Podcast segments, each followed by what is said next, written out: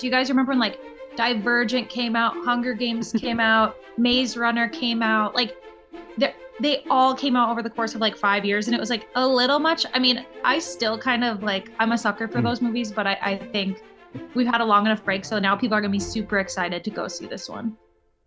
It's been a little break. There certainly was a wave there for a while.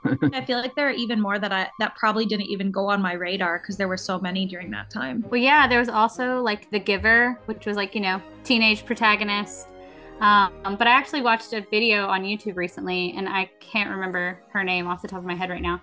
But she was basically talking about that like teenage dystopian novel show, mm-hmm. uh, like genre era we had, because that was kind of like when we were leaving high school. Um, mm-hmm. So it was like, yeah, it was you had the Hunger Games, and then you had Divergent, and then you had the Maze Runner, and then you had the Giver.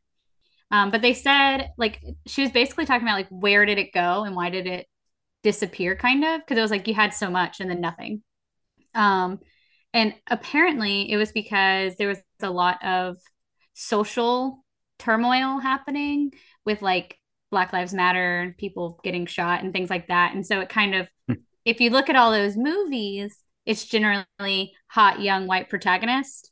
And so hmm. they felt like the people who were consuming the material at the time had kind of like fallen off of that because we were having our own stuff happening in real life.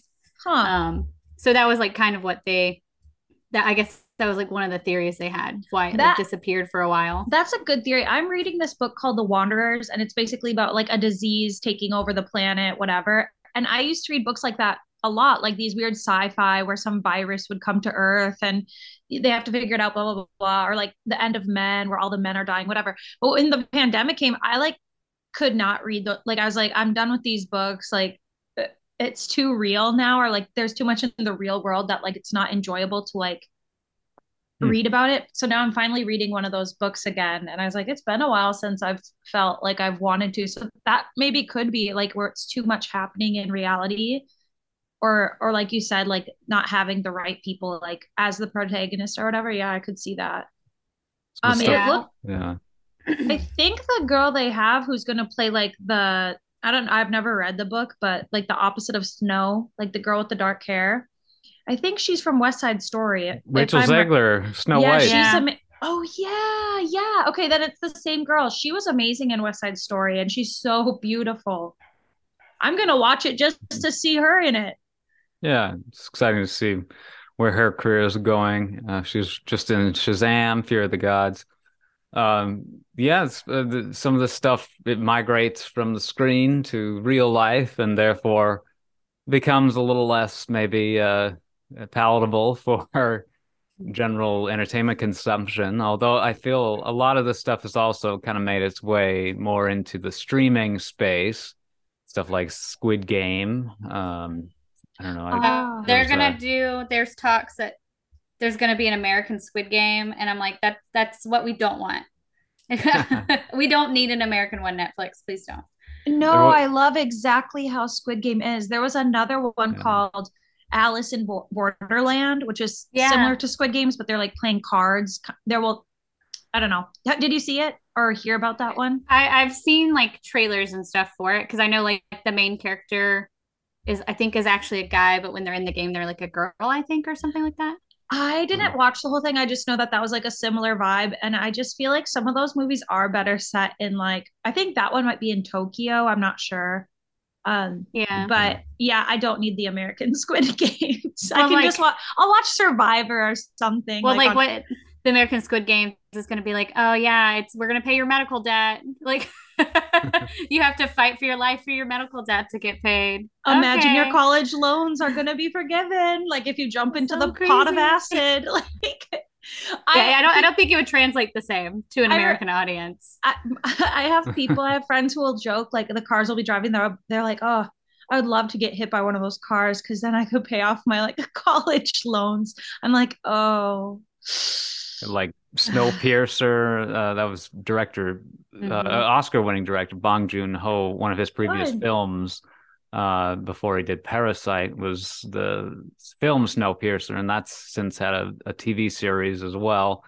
So another example. Isn't that the one where they were like eating people. Yeah, uh, yeah, about That was the the train. Yeah. Okay, I Huh? watched the movie, but it's been like you know years and years and years. Uh, it's basically like there's this big long train, and that's where everyone lives, Oh, I and saw like a trailer all yeah, that. all the different cars are like the different people, like Classes. yeah, the Yeah. classes of people, yeah. Mhm. And I want to say they were like eating kids or something crazy. Well, the I eat never bugs, saw It's been a but yeah, Yeah. they it's probably been a long also time. Yeah. Yeah. they might throw in dead corpses too into the uh, food repurposing. For saying, you Yeah. know, There's system. some cannibalism going on because it, it- like they don't realize it, and then the guy Oh. who's the like the the hero goes through the cars. Was that a plot point that like the rich people like dine on kind of young uh children from the poor class or something as a delicacy? I I can't remember if that was a plot I, I want point, to. But- I want to say there were kids getting eaten. I don't know if they were used for that reason or if they were people that died. it was a de- um, yeah depressing yeah, dystopia. It was that. yeah, it's one of those like class class conversation society movies. Anyways, well, uh, speaking of relatable, uh, I I figured uh, today's topic would be great to cover on the show because it's a it's a new series premiering on Max, uh, aka HBO Max. The I guess the release uh, officially for the the uh, platform Max, which is sort of the combination of HBO uh, and the Discovery Plus, uh, I, I think, uh, service are now being combined now that those networks have merged. But uh, yeah, it's a brand new series animated called uh, Fired on Mars. It's a god awful small affair to the girl with the mousy hair. uh, speaking of David Bowie, which was another uh, offering on HBO Max recently available, the uh, the documentary Moon Age Daydream, which I recommend. But yeah, um, we'll get into some discussion today on on this uh, new uh, animated series on HBO Max. Um, so thank you both for joining me on this episode of the ThawedCast Conversations about Animation. I'm Philip Ehlke up here in northern Minnesota, and uh, welcome to uh, the month of May, big new month of movies, but we're talking TV. Uh, joined by, uh, thank you so much, Bridget, for coming on the show, and Jodi, and uh, both of you are joining from the land of the masters. Uh, Things Mhm. going on. uh, You're in. The, you're both in kind of the Augusta uh, general area. Uh, so how was that? Uh, all the activity for that, I, I guess. Uh, it was busy. Uh, Yeah. I avoid so Washington Road is like a very big major road that kind of stretches all the way to North Augusta, which is technically South Carolina, to the Mhm. lake. So it, it's a long road. Um, but so the last half, like before you get to our downtown and stuff, is where the Masters is, and the Masters owns like everything there. And I avoid that area like the plague. So it gets busy, but a lot of people leave and they rent out their house. And so people that live here either leave or they just avoid that area like the plague, Yeah. which is what I do um, which it's gotten better. It used to be pretty bad. Like the interstate would get backed up, the whole road would be backed up. But now it's like it's a well-oiled masters machine down there. Like they Mhm. like they've bought out. They want to make that whole area like just a masters area. so they keep buying Yeah. up parcels of land. It's wild. Uh, have you ever I- golfed or there or been to the like resorts and stuff where they hold it? It's pretty Yes. like exclusive, but I've never been there. Bridget, don't you have to like pay quite a bit of money to like get on the course? Or how does that work? Yes. It's so it's yes and no. So technically, like technically, you're supposed to get um so you can do you can sign up for the lottery every year. I imagine people who are really rich can probably buy tickets because they can just buy them directly. So you can do a raffle and you basically get tickets that way. Um, or you find people who have them or buy them, sell them, um, and you can get them that way. I've gotten to go because I had friends who uh like their families had tickets and I would just like they would go in and then they'd come out and I'd go in kind of thing. Mm. Um, but also I've worked so because I've lived here my whole life, Mhm. I've worked many a master's weeks on that strip of Washington Road. So I've worked for a golf simulator company and they got tickets every year. So I've gotten to go a few times and it's Sweet. it's busy. It's very pretty. Um, and I think I believe the people who work at the nationals during Masters Week, they get to like go in some kind of way as well um, for free, I'm pretty sure, because they're working there. All right. Well, it's fun scene in in this show uh, to tie it back as awkwardly as possible, but involving the uh, the little robot that has the uh, like iPad attached to it, and the guy's doing like uh, virtual reality golf from Mars. That was kind of fun. Zooming. Yeah, he's like, in. I wish I could be there. wish I could be there with you. Playing like we've all seen those arcade games uh, where you use a trackpad to hit a golf ball uh, and he's basically doing that, but you know, it's it's attached to a ro- or the robot's actually holding a real golf club. So it'd be fun to see how that would work in real life. But uh, yeah, well, that's kind of like that company I worked for. That that's oh. kind of what the simulators were like when you go to Top Golf and you sure. hit it, and it's like, oh, this is how hard you hit it and where it went. That's kind of what it is. That's kind of what yeah. the company was. And but people could like put them in their house or their business, and so then you had like a Top Golf in your living room. That'd be sweet. Pretty interesting. Um, anyways, you know, you both. So currently, as of recording, there are four episodes. Uh, have you seen all of them? Both, uh, both of you? Yeah, I watched all mm-hmm. of them mm-hmm. today. yeah, okay, they were pretty good. quick, like a pretty quick watch. Yeah, so, yeah. It's, I think it, they're like thirty minutes, maybe. Mm-hmm. They move quickly, um, kind of breeze right through. Probably right around the thirty minute uh, runtime. I I didn't check specifically, but you know, back in the days of commercial TV, it was always that consistent, like 22, 23 minute runtime. And, I like uh, that they're doing the slow release instead of like a 14 episode binge because yeah. I like having something to look forward to and being forced to look forward to it. So it looks like they drop like maybe two episodes a week. Is that what it's looking like their schedule is? Uh, I think just one. Or just one, um, yeah, on Thursdays. Thursdays. I, I it does vary sometimes. I know like I think with at least the Bad Batch, which was a Star Wars animated show on Disney Plus, there were a couple weeks this latest season where they dropped multiple episodes in a week. Um, but yeah, it's uh, I don't know, it's a new series that uh, I I really like the animation style. Um, yeah, and it moves quickly. Like the the it's based on like a short film from 2015 or 2016, like a little pilot project. Uh, looks like these writers, the creators, are kind of fresh faces in uh, the TV uh, world. So um, the credits aren't super deep on either of them. Uh, I did see the guy who did the voice in the short also does a voice in the show. Okay. Yeah, he's Brand. I guess it was just Jeff, the main character in, okay. the short, and so he. But that guy, that actor, is Brandon in this okay. in the series. Yeah, he's guy. He's one of the bosses who's back on Earth. The the other yeah. sort of main boss character is Darren, Tim Heidecker. Yeah, Sean Wing plays Brandon. Um, yeah, but, Nate Sherman and Nick Vokey are the creators. But yeah, Bridget, you had something else? Oh, I was gonna say the Brandon character is like having worked in corporate mm-hmm. companies, like that is he is corporate. That is what he was. I watched it and I was like, man, I hate that guy because he's like, it's so fake. It's all so fake. I was like, man, that is the fakest character ever. Because honestly, when I was watching it, I'm like, are we supposed to like Jeff? Or are we not supposed to like Jeff? I wasn't quite sure.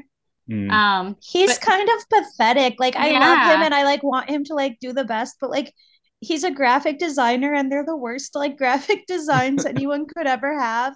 I think I think you're supposed to like secretly be rooting for him, but at the same time he's so like lame that you also can understand why he's like lost in the mix of the big corporation like he's kind of just like another nobody like walking around the floors but i i'm rooting for him i like him yeah like in but the beginning i was like yeah, in the beginning, I was like, "Am I supposed to like this character?" Like, I didn't hate him, but I was like, "He's kind of annoying." so I'm like, I don't know if I'm supposed to like him or not. But honestly, I will say, so I have my degree in communication, and a big part of that was graphic design and marketing, which I have a background in.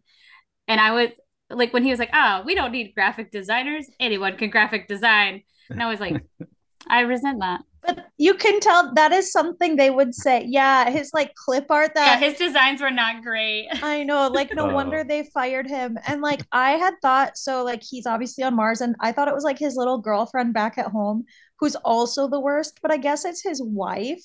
I'm like, Mhm. right? It's his wife. Or a partner. They they've been together three years. His girlfriend technically, but like Oh, girlfriend. she's Okay. planning on moving to Mars eventually.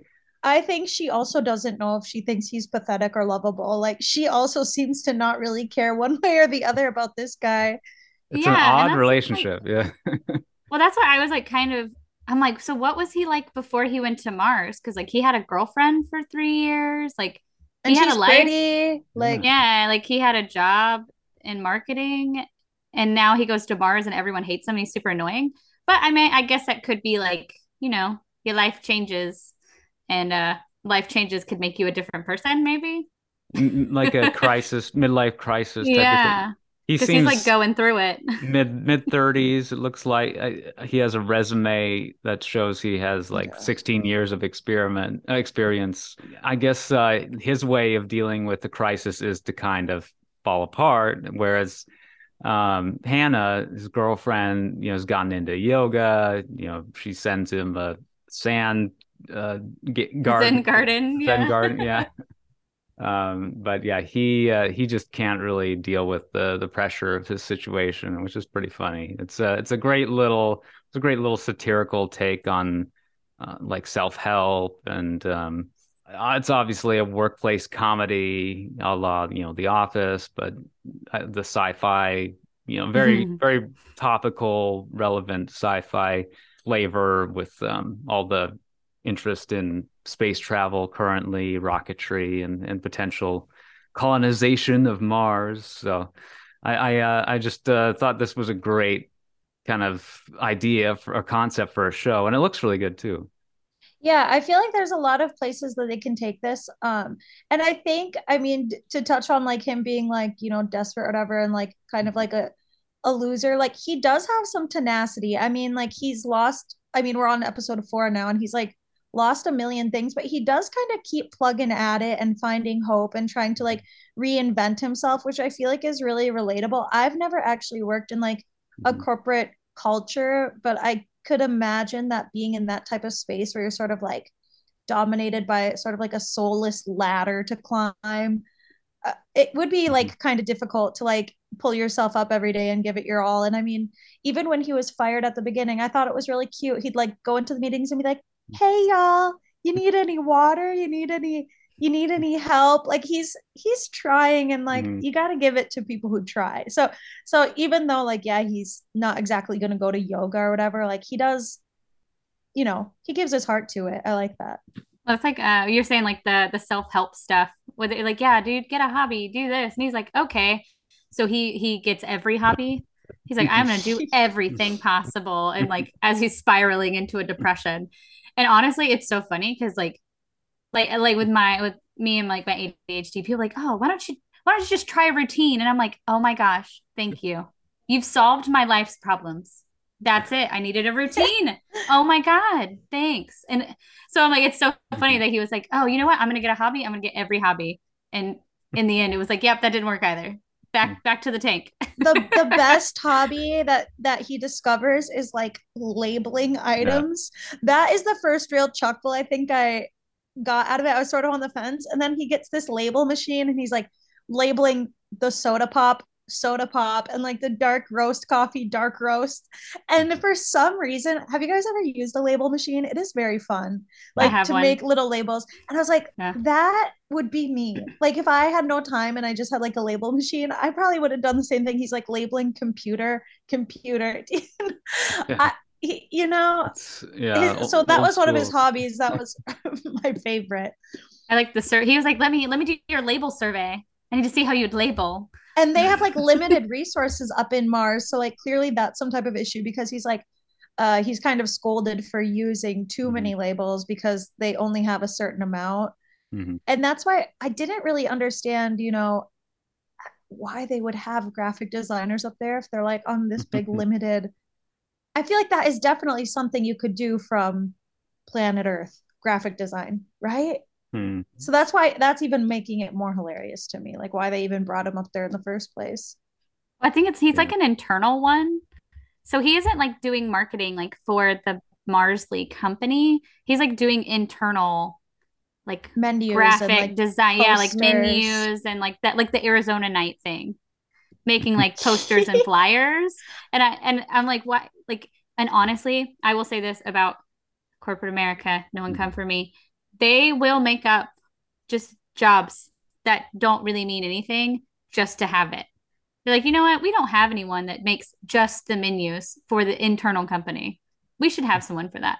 And I I've known people who worked in those roles and they're like, yeah, I just, you know, walk around and talk to people and make flyers for the clubs in the in the office. And I'm like, all right, I want that job. How do I not Exactly. talk to, how do I not talk to people? I want to do nev- that. I've told I've told Ryan before, like I've never worked in an office, but I would love to be like a personality hire and just like cheer people up and cheer them on and like be in the office because I really like those shows like The Mhm. Office or Office Space. Like I, I there's something kind of like if you've never worked in that space, sort of like charming about it, like this well-contained thing. Actually, you know, to speak on the the style of it, I really like the animation style. How it's kind of like muted colors, Mhm. sort of minimalist, but still like very detailed, like his little bag of chips and all his little stuff, you know. But compared to a lot of like adult cartoons, this one's not so like bright and loud. So I really liked that. But yeah, I, I always I always joke about wanting to be a personality hire someday in an office. You got do you guys like the animation? Like kind of Yeah. this 2D? They do a good job of providing a bit of like a, a glossy, or it's it's got a certain analog feel to it. Um, there's a uh, I don't know, not a gauzy filter. It's, it's just sort of gussied up a bit to to look a little more traditional, uh, like a Hanna-Barbera cartoon. It, it's kind of similar to it. It definitely fits within the visual language of like a King of the Hill. Uh, it makes a lot of sense. I I don't think Mike Judge had anything to do with this series. Um, it is produced by Luke Wilson, who voices the main character Jeff, and Luke Wilson, you know, was the lead in Idiocracy, which was created by Mike Judge, who's also the creator of, or uh, Idiocracy is feature film directed by Mike Judge, who created shows like uh, King of the Hill and Beavis and Butthead. So it, it seems to follow a, a certain tradition of comedy and aesthetics that really line up nicely with um, just kind of these um, you know commenting on the mundane on kind of the just you know questioning i guess the the norms of our otherwise um assumed uh reality that in which we live I think Yeah. it's like it's like a crossover um of like The Office with The Martian, the Matt Damon movie, Oh, Yeah. Where he goes to that. Mars. that's right. Oh yeah, he goes to Mars by himself and like has a little like uh existential crisis because he's there so long by himself. Yeah, I would Because he has to like set it up for everyone to come there later. Um, Mhm. so it's kind of like that mix. Um, and I, I do like the animation because they, you know, they for the most part, everyone looks like realistic person, Mhm. not like crazy bulbous features, and everyone looks like a caricature of a real person. Um, but yeah, it's like that. It kind of reminds me of those like movies mixed together. It's like, uh, because you know, when you see like movies on Mars or movies in space, everything's like futuristic and fancy and cool. And this is like, you know what? What if we all just went to Mars and it's like exactly the same as Earth? We just can't breathe outside. You're still working at your boring job in your cubicle, making would assume- flyers. yeah, you would assume like, oh my gosh, we're in Mars. We're gonna have these incredible, crazy like situations to uphold, and I really like that. I and I really like how the the humor style is like very kind of like environmental, situational. It's not like Mhm. like super silly. Like I don't know. I do like Family Guy, but it's kind of like gags. Do you know what I mean? It's like yeah, it's like jokes and It's- punchlines. whereas this is more like very dry. Like it's I a don't know good if the grounded it's- narrative yeah where it's like it's a relaxed humor like i don't know the, the, Mhm. like you said the social commentary on like they're working in an office in mars like that alone is like a bizarro thing but they don't like push it like they're they're not trying to make it crazy like it just Yeah. is. J- jodi did you watch bojack horseman? I have not seen that one.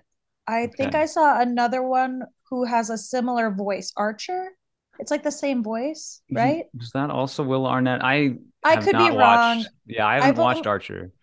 I've only seen bits and pieces. Like I feel like I am one of those people who would really love adult cartoons, but not a lot of them have like connected with me because they are a little like much. But this one, this one I'm really enjoying. Like even if we don't talk about the next four episodes, like I'm gonna finish the series. I think it's cool. Um, H. John Benjamin is the voice of Archer. Okay. And also the dad on Bob's Burgers, apparently. He, he has a really like recognizable voice. Yeah. Yeah. Yeah, so I've I've only seen like an episode or two of BoJack Horseman, but I have watched Archer. Um, what about Idiocracy? Mm-mm. I've Okay. seen that.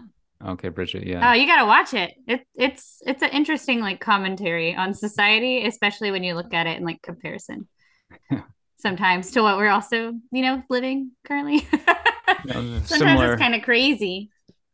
It's it's set in a alternate future, as is um, fired on Mars. Clearly, th- this fired on Mars. I mean, it, it could almost be like current day, but told as though certain events in our past transpired differently to where now we have already an established colony on Mars and there's a certain um, well enough developed presence to where they are now bringing just ordinary people uh, and, and have built a you know a business complex. And yeah it's just a, a standard you know cubicle farm workplace now that they have there. And I mean if we ever get to that point it'll probably be several decades out from from where we are currently. So who knows um you know how things would be done uh by the time we've we've gotten to that point. Um but yeah in this show it, it is kind of just funny how plain and ordinary everything seems in you know despite the very futuristic setting you know the sort of total recall style uh, premise. What we need to talk about a little bit because like it is a very plain space is what is this like sleepy tub portal thing that they get put in as punishment? Like is it actually supposed to be killing them? What like when these people get in trouble, Yeah. like they're put to sleep in a tank. i have a theory for that yeah What's your theory? Well, they are testing various technologies um, at Mars.ly, including things like cryogenics. So for like deep space travel, you know, the, the you know theory is that you would want to um, freeze people in sort of a suspended animation state. Um, and so this is somewhere between that and just kind of uh, extended hibernation. It's a it's a tank where you're floating in water, Mhm. and I, it's not as extreme as like a, a cryogenic tube like in the Alien movies, but um, you know they're just testing this sort of dangerous uh sort of uh, experimental you know highly on the experimental technology. Yeah. yeah, they they just need anyone to to be a test subject, so they'll pay you if you want to risk your life to to hop in these uh, tanks, I guess. Well, Well, I think use it- it's. I'm sorry. well, I was gonna say I think it's kind of commentary on like how corporate Yeah, kind of like churns people out. If you're not like a high ranking person, they're like, yeah, you're expendable. Yeah, like if you're not a cog in the wheel, and like the problem is like on Mars, because he's kind of like, okay, like not that he was gonna quit, but it's like if you leave the corporation, they're not gonna provide you with like food or housing. You're gonna be stuck on Mars, like with no, I mean, With nothing, har- yeah. exactly this harsh environment. And I do feel like just from stories people have told me of working in like larger corporation settings, is it is kind of like that. Like if you start to push against the grain, there's another line of people that can you know be the next uh graphic designer or whatever so it it, do- it does kind of Yeah. feel like that like you you want to get some you want to advocate for yourself but really they don't uh, typically they don't care like the you go survive on mars is what they'd probably say But yeah, I mean, I will say like they like and they're always like, oh, we want you know we want the movers and the shakers, and then you move and you shake, and they're like, ooh, not like that. no, no, that no, I don't want discourse. I just want you to have good ideas that I can take credit for. Um, speaking from experience, um, and it is one of those things like you leave and they're like, oh yeah, I, like if you leave, they're just gonna replace you. And so I'm like, yeah, it's, I think it's very much like, oh yeah, we can put like the people who are being bad or like people we can just, you know, we don't need in the testing cryo sleep to see if uh, they die or Mm. not. Because like technically, he only died technically because uh, the the doctor was in there being naughty uh, and hitting things. yeah, drinking his little wine. Like, Yeah, he was injured when they put him in there. He, you know, the airlock broke, and so he got sucked out, and and so like he he had never even Oh, woken yeah. up from that incident, and then they put him in there, and then I guess um like they didn't properly flush his bowels before they did Oh it, so God. So that he was just floating in poop water, basically. uh, and he's Yeah. like crying blood when he comes out. That was Oh. as he Rough. like gets his next job and he like appears in the door and there's like blood trickling down his cheeks. Yeah, it, well, because so it is an interesting situation because you know if you get fired from your job, you, you just you, I don't know you'll go on unemployment, try to get a new job or whatever. Um, but he's not on Earth, so Mars.ly is the only employer. So so he has to get like a stipend or some you know some way of surviving while he's there. They, they'll still feed him and stuff, but uh if he he starts to show some resistance to the idea of being um you know put to use by being the tank test subject uh and and once he does that then you know the higher Brandon and Darren are like well you know you've got uh your uh, your living situation to where you know that's when they start to play that card of like you don't want your food uh allowances to get you know cut off or, or the, your living space to get uh you know taken away from you. So it's uh yeah, it's it's a lot of these weird awkward situations of you know they're they're dressing up and tailoring their language these bosses to as um you know soft and you know it's, it's the typical corporate speak it's the veiled um Veiled threats. yeah threats exactly Yeah, they're like, ooh, we're gonna say this in a way that you think we're being nice, but we're really being crazy. Uh, I Like I I- just want to know where the HR department is in this building because well, actually I don't even know because maybe what they say isn't actually against the rules. Like Bridget has worked in a, in this like environment. Philip, have you ever worked in like a corporate space? Yeah, not no, not to this extent. Yeah, Neither. Dreams Dreamspiration, where he eventually becomes an intern. yeah, that's the uh, that's the name for their HR department. Um, yeah, it's it's uh, I mean, if there's only one company on Mars that's running the whole show, then uh, then things can get a little loose.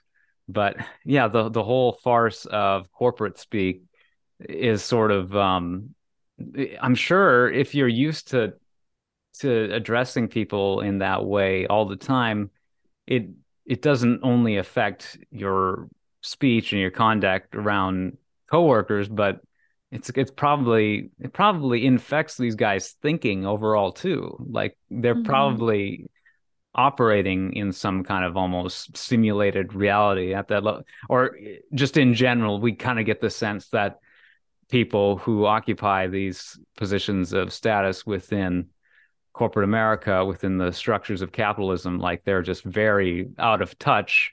And you can see why now, you know, through these examples of everything they do is being put through this just extremely um, distorted filter. Well, yeah, I mean, you see it with Reagan. Like Jackson, really, like literally has to gas her to with Exactly. nitrous Yeah. oxide to make her a nice person. Uh, Okay, I'm not gonna lie though. I Yeah. would love like you know, I'm self-employed or whatever. I Yeah. would love to have somebody so desperate to please me that they would put gas in the air to calm me down before I read my emails. That guy, he's awesome. And I mean, you realize that he has some childhood trauma in a like episode 3 that he was used to be like a very overweight Uh-huh. kid or something, but I I like him a lot. I would hire him on the spot. yeah, I like Jackson. He was like, he's like, here, let me blow dry her hair. You're doing a bad job. yeah uh, she demands you know a 30 minute tea ritual every day it's it's pretty great the lemon water, but you can't The- touch the rind.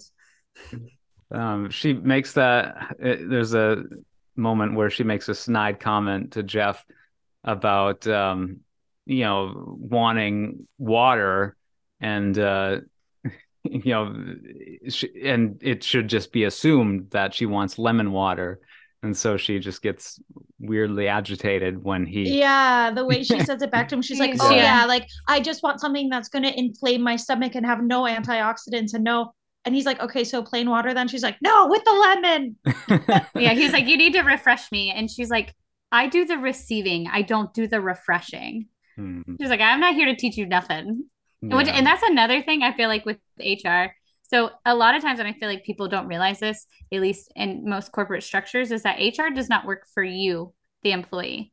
They work for the mm. company. And to like, yeah, if yeah, like they're gonna protect the company unless it's like something, you know, crazy, like like sexual assault or something crazy like that. But nine times out of ten, they want to protect the company because that's who they work for. Um, and so like their HR department isn't even HR. Mm-hmm. They're like you know the internal cheerleaders that have to convince everyone that they're happy and that they don't they would ra- they want to be there versus dying. So it's like they're not even like a real hr like that's what she said. She's like we're the only reason that half these people haven't killed themselves. And so yeah, like yeah, yeah i guess that makes sense. They're more therapists and cheerleaders than they are like actual hr people. I mean you're so isolated. You'd be so lonely yeah that would be such a such a epidemic uh, that that they'd be constantly dealing with of course.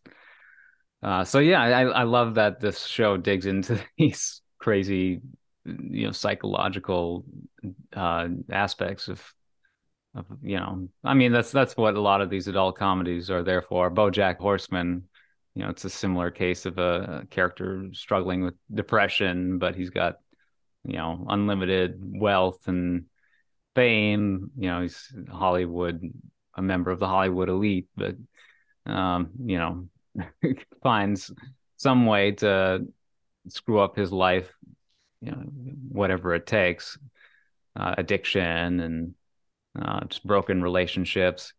Uh, but Jeff, you know, he doesn't have the same kinds of luxuries that BoJack Horseman does, so his his spiraling sort of manifests in in a more, I guess, relatable fashion he does yeah it is relatable because he does have the internet and when he's trying to create like jeff 2.0 and like mm-hmm. come up with a plan on how to better himself i thought it was so funny because i don't know if you guys have ever googled like how to be happier or mm-hmm. like how to look better or something like that you get so many like bogus like websites that pop up and like one of it kind of like goes to his computer screen when he's like googling you know how to be the best i can be blah blah, blah. Mm-hmm. and it's like best deodorant quiz like how to be hot by these next six steps or like all these like really mm-hmm. cheesy like it's the scene I think in the fourth episode, but do you know what I'm talking about? Where it's like, yeah, take take this quiz and find out if you can actually be happy, or like, okay. I, I, can't remember all of them, but that was so funny because that is exactly the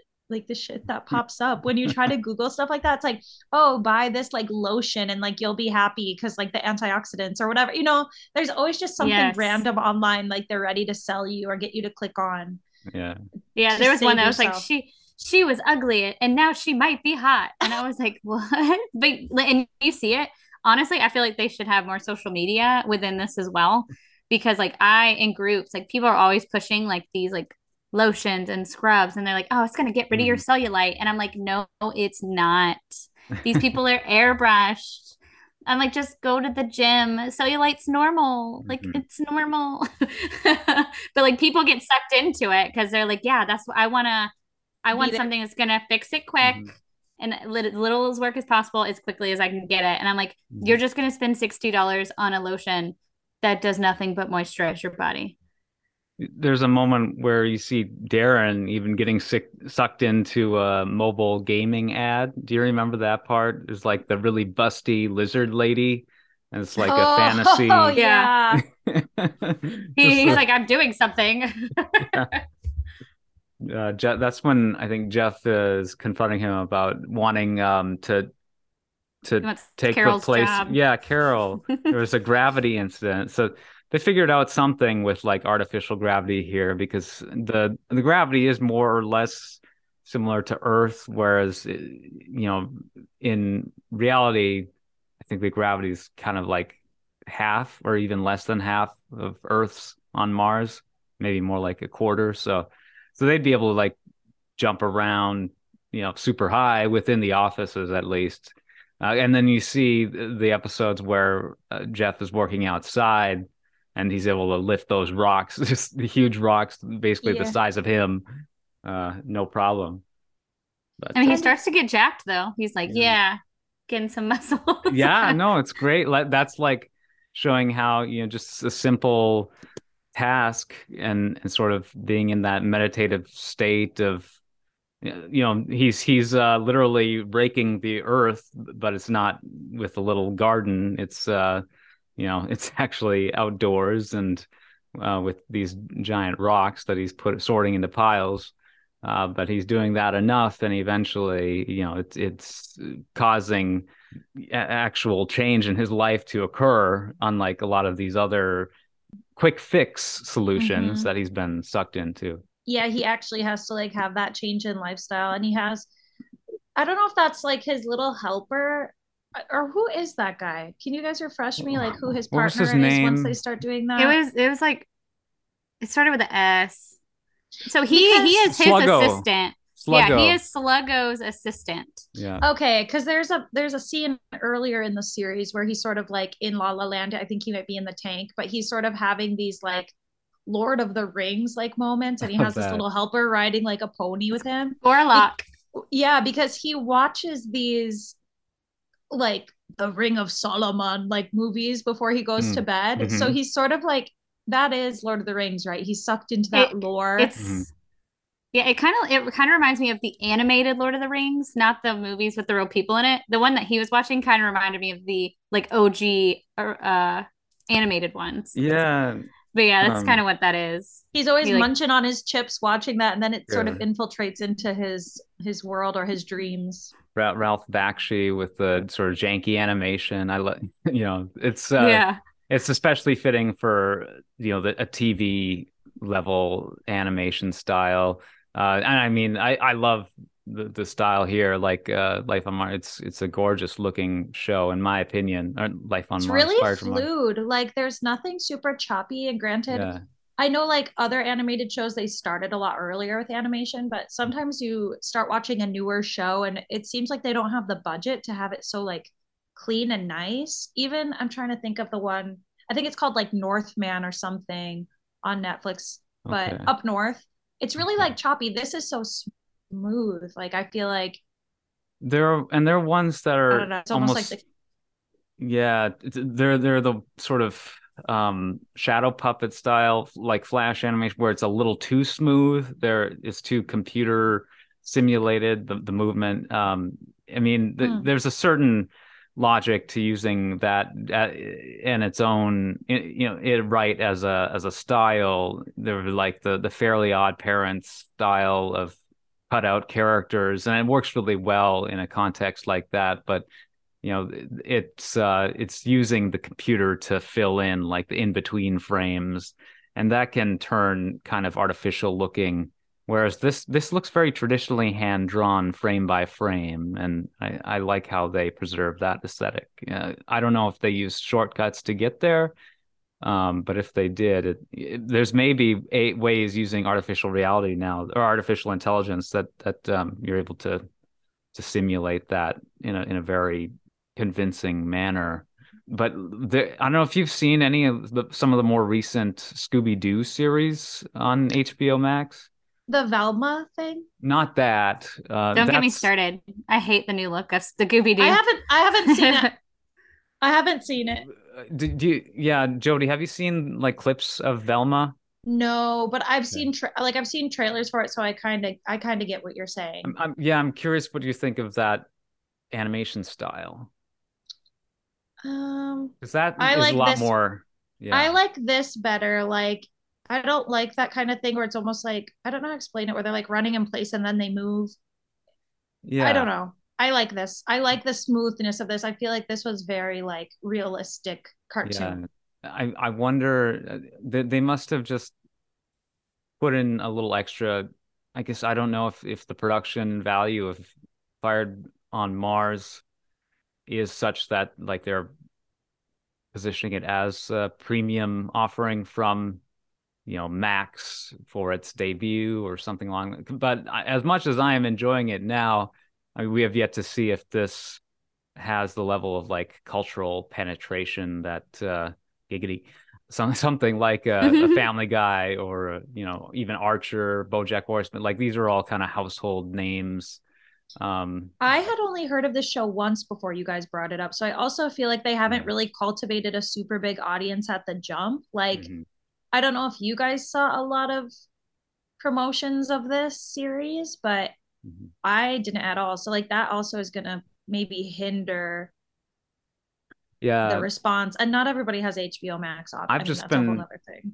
Yeah, watching uh, a couple shows on a weekly basis, Succession and Barry, and then this popped up underneath those. Um, and I decided to check it out.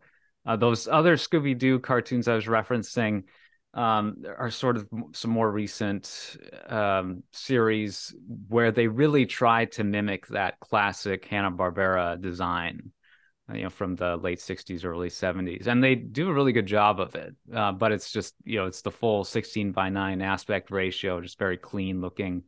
Um, but but it does look like a traditional hand drawn show, and to me, this sort of matches sort of that um, the vintage style in a way. Uh, so that's yeah. that's why I was kind of drawn to this particularly. Well, when you brought it up, I thought you meant like the most recent reiteration that they have done of Scooby Doo, where everyone looks weird now. I thought that's what you meant, yeah. and I was like, I don't like. There's been so many. They keep changing the way they look, yeah. and I know it's because they're doing different animation styles, but I'm like, just take them back to what they looked like when they looked like people. so this precise show, I was thinking of is called Scooby Doo and Guess Who. Every mm. episode features like a celebrity guest. And I didn't, I've watched maybe a couple episodes, but I didn't stick with it because it is kind of gimmicky in that way. It's clearly tailored for very young audience, it seems. Um, so it, it looks great. Yeah, so I looked it up. That is the animation style I prefer Scooby Doo in. Yeah. Which is probably because I grew up with it looking like that. The way it looks now is no. I hate it. yeah, Scooby and Scooby Doo and Guess Who. Like, yeah, I would just watch this basically for the the vibes and the look. the vibes. no, exactly right. But uh, yeah, I just haven't given it the time. I don't know. It's it. I I could see myself getting more in the habit of putting stuff on just kind of in the background to you know to vibe out to you know all the random stuff that's out there. I just most most of my leisure time is spent kind of listening to podcasts or music or YouTube, watching YouTube or listening to YouTube. You know, depending on you know how conducive a lot of this content is to just uh, you know listening in uh, passively because so so much of the stuff I do find on YouTube is basically just podcasts with uh, video clips uh, attached to them. Um, so yeah, like uh, video essays and such, you know, stuff like that. But uh, other uh, these more creative pieces of content, like you know, Scooby Doo show, like um, you know what a lot of people do, which is put on older sitcoms, Friends, Seinfeld, The Office, and just kind of have these on as passive viewing um, you know that's it's definitely something that um, is a major part i think of modern media consumption. And uh, it's it's not so much part of my habitual viewing um, but i'm just wondering about you guys. Do you do you have like this, this these comfort style you know put yes. it on in the background? Yeah yeah i definitely i switch between seinfeld and The Office. So it's actually the two that you mentioned. And I think those are pretty common. And then around the Christmas season, I always get like the little wishes to start watching Gossip Girl, which is like, since I've seen it so many times, I can passively have it on. And I do a lot of my work just from the computer. So I'm basically just listening to it. But I'm not necessarily sure if that's a good habit for me to have. I don't know if there's ever been research on it, like having shows in the background and what that does to your attention span. Mm-hmm. So I've been trying to do it a little bit less because I've noticed my attention span has gotten shorter and shorter, whether that be TikTok or just like the chaos of life. Like, I don't know, but yeah. So I will say for me is I have to have stuff on in the background I cannot be in a quiet space because my brain would not do that. So, so, so like my comfort shows. Well, and I also do that when I go to sleep because if I don't, then I will. If it's something new, I'll watch it and I'll stay up all night. Um, or I can't sleep in the dark either because I'll just really? sit there and think all night. I will sit there. I will think all night. My brain will just be like, "Oh my gosh, blah blah blah blah blah. What are we doing yeah. tomorrow? What are we doing in a week?" Like it'll just keep talking. It happens to me. Yeah. Periodically. The other night, I I had a night like that, and it was after I'd like gone for a hike in the park nearby. So you know, I'm trying to get a little more physical activity, and but uh, if I am not getting a very consistent physical activity, I will compensate with caffeine but the two combined uh, mm-hmm. make for an, an explosive combination yeah. that I was uh, suffering from recently. So I've I've been on a sleep deficit for like past couple nights, unfortunately. Yeah, you're like this is a, a nice bout of insomnia that I have no, now. Exactly. That was like the other. This has nothing to do with it, but you're talking about like your circadian rhythm and stuff on yeah. Mars. Are like days and nights even the same? Do you think? There, I just had all these random question. questions about Mars as I was watching it because I'm like, obviously they're living like it's Earth, and he's calling his wife without like there being some major time zone difference or whatever. So I was like, kind of thinking to myself, I was like, how does this all actually work? Obviously, th- that's oh. not a real question you need to ask during a cartoon, but it's uh, it's almost exactly one day. It's uh, oh. one day, thirty seven minutes. Oh well, then I guess yeah. it could work out to call your loved one. Didn't do you okay, Jodi? Yeah, we went to the same high school. Did you take psychology class? And of course, that that teacher, Mr. Ockery, he was big on things like circadian rhythm and stuff. He was a coach. Um, yeah, I yeah. took that class, and I really liked Mr. Ockery. I felt like he was a very real person teacher, if that makes sense. He was very passionate. Um, mm-hmm. and I remember a detail of like how human circadian rhythm will if if we're deprived of exterior stimulus for whatever reason we seem to gravitate towards a 25 hour day. Um, so yeah th- this is almost closer to what certain studies have revealed to be a more natural human circadian rhythm the, close to a tw- 25 hour day versus a 24 hour day. It's kind of a an huh, odd... that is that is interesting. I just read something a little bit similar about how like there's the rhythm of life, you know, like the the the eight hour workday, the wake up mm-hmm. time, the go to bed time, whatever, is all based off of like a male biological cycle, whereas like the female cycle changes within like 28 to 32 days. So like if the female cycle had like, you know, defined our culture, mm. there would be like hard weeks and light weeks and hard weeks because the way like women energy levels go, mm. it's like in a flux within 30 days. But the way like the male biology works. It's it's like a 24 hour clock that's like good in the morning, slow in the afternoon, good in the evening. Whereas like females, it's like based more off of like longer days. I was reading about that. So it's like it's funny to think about like what our world would be like if we went off of our own rhythm, like whether it'd be a 25 hour workday or if you're a girl, mm-hmm. like maybe you'd work two good weeks a month and then you'd have two weeks off or something, you know? It'd be mm. kind of cool if we could. That'd be perfect. If yeah, you could erase the standard and sort of, I don't remember the, the exacts of it, but it is kind of weird to think about like how our bodies might have a different rhythm than like what our culture expects from us, you know? Yeah. Well, that's another thing. I've actually seen studies. So, like in my case, and I don't know how it links to like other things like anxiety and depression. So, people um, with ADHD typically have a different like rhythm, and so it's like we do better from like 11 a.m. to like 2 p or like yeah 11 a.m. to like 2 a.m. Whereas like people I guess who don't have it function better from like 7 a.m. to like 8 p.m. And I'm like, yeah, that makes sense because I'm a night owl, and so is my mom, and so is my sister, and we all have ADHD. But then you know I have my husband who does not have that, and he, he's like, I need to go to sleep at 8:30. And I'm like, well, I will go to sleep at midnight. and that's only because I force myself to. Like, and I have to force myself to go to sleep because I'm like, I have to like function during the day and I have to take my kids places during the day and school's at, you know, eight in the morning. And I'm like, this this is da- this is dumb. This should all start at like 10. Wow. It would be so much easier for me if it started at 10. and men, you know, were built more like a, a block of wood, I guess. It's, you know, there are not as many kind of hormonal things going yeah. on typically. Um, so like we we're more easily able to condition to just this rhythm that doesn't account for weekly or monthly fluctuations. Um, so it makes sense that that kind of just became standardized.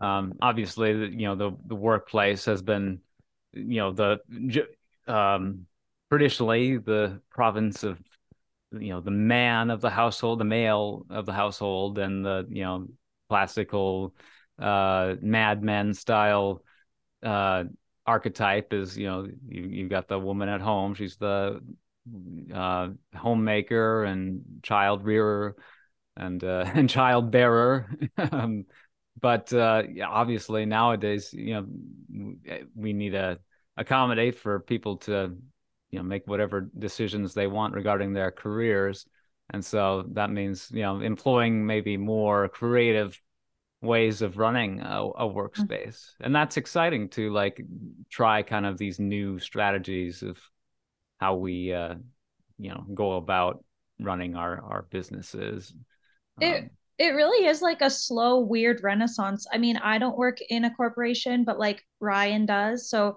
i've got to hear how things have kind of flexed and changed and almost not i'm not saying like usaa is like super duper open-minded or whatever but you do see these big businesses are at least reevaluating some of it it seems like you know? I mean again they'll still probably send you off to mars without any food or no tent but i do think that our generation is coming into potentially like philip said like creative options for the t- traditional workplace whether it's like letting people work from mm-hmm. home or letting them do six hour eight hour day.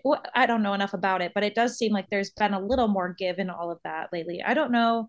Does Godfrey work in a corporate space? Does he has he seen flexibility? Uh, so yes and no. So he works for the U.S. Patent Office, and so they like they're like the Department of Commerce, so they're like government sounds, employees. Sounds corporate to me. Yeah, they're like government employees, and they're kind of corporate, but they're government employees. So it's like a different, it's a different level of corporate. It's I guess government corporate. Um, so like what like so for them, I guess everyone had to work in Alexandria in Virginia. And then once COVID happened, like he got hired on during the pandemic. And so they mm-hmm. were like, mm. oh, there's a chance that we might make everyone come into the office. Then you would have to move to Virginia, which is fine because that's where he's from. Um, but they were like, actually, like, it was like after a month or two after his training, they were like, actually, we decided people who are working from home, they can just work from home forever and that's fine. Yeah, that's um, what they did with Ryan as well. Yeah. He, they're like, anyone who lives within 30 minutes of Tampa, like, get your booties back in the office. But then they went from like four days in the office to three. And I feel like they, I feel like they're trying to listen to the demands of the, I don't know if you'd call it the millennial demands or the, what's under us, the Zers? Uh, yeah. C. I think it's a, I think it's a mix. Um, cause I, and that's something, so like when I left, um, my job, so I left as soon as Godfrey got his job um, because I was like, no, because so I worked from home with two kids for two years basically, and I was doing great, doing the best I'd ever done in my career. And then they were like, ooh, they said the pandemic's over now, so you guys have to work three days in the office and two days at home. And I was like, no, I have been working in my pajamas, not washing my hair for months, months and months and months now. I'm not well, and it's like you don't even think about all the stuff you have to do, especially like as a parent. It's like, oh, I now have to get myself ready, get my kids ready, take one to school, take one to my parents, then go to work, drive to work, sit in traffic, go to work, work all day, and then sit in traffic again and pick everyone up and then come home and make dinner and go to sleep. And I was like, I don't want to do that. I'm not doing that. So now, so I left there and then, so basically, I'm like technically a homemaker, but I do. Um, oh, I love it. Mm. I love the air quotes. technically, well, because oh. I am. I, I am, I, but I work yeah, no, part time yeah. as well. I do bookkeeping, but that's more for my sanity because I have to do more than uh, just look at my kid all day. I would go crazy. Like Godfrey's here, but like not really. So, like occasionally, I'll be like, "Hey, what are you doing? I need to talk to a, an adult." And so, yeah, it's like it's interesting, like twist. But so where I work part time currently is like everyone works from home. None of us work in like an office, hmm. so it kind of works out it's it's interesting, but I will say because so like currently in the workforce, there's five generations, which is like the most generations that's ever been within the workforce. So boomers. you have like yeah, so you have the boomers, you have Gen X, Gen Z, millennials, and then who's above boomers? I can't remember what they're called. Uh, Uh, the silent generation. I think that's what it was because they were like the Cold War. They're like the Cold War people. Um, sure. because because of the recession in 2009, um, a lot of people lost like retirements and stuff. So people are not leaving the workforce Mm. like sooner anymore because and then you know retirement age gets pushed out. So you have like this huge like range of people, but the majority like they're going to start retiring, and then the you know the bulk of people is going to be like Gen X, millennials, and Gen Z, and then eventually Gen Alpha, which is very close. Apparently, my my two kids are Gen Alphas. It's really weird. They just started Okay. over in the alphabet. Um, Yeah.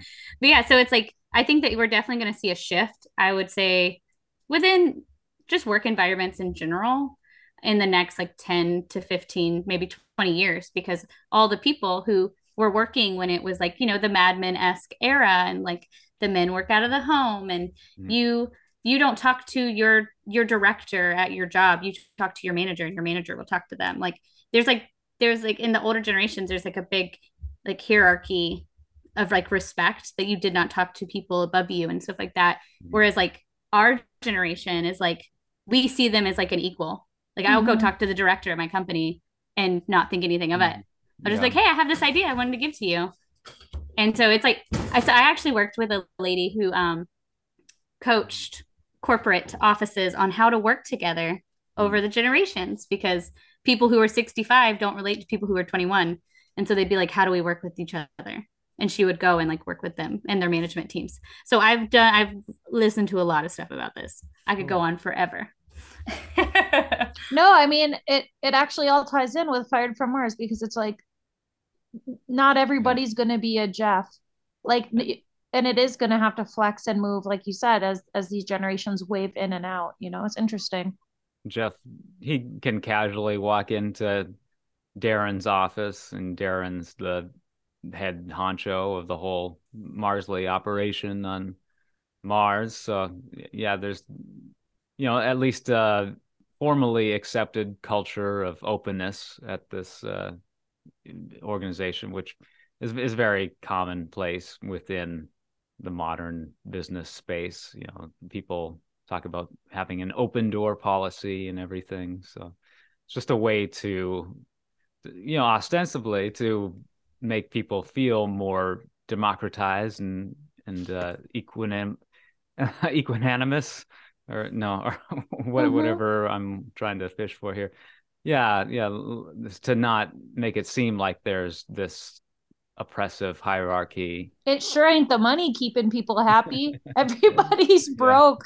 So they've got to feel like they have something else coming out of it than like their I don't know what the average income is, but clearly not enough.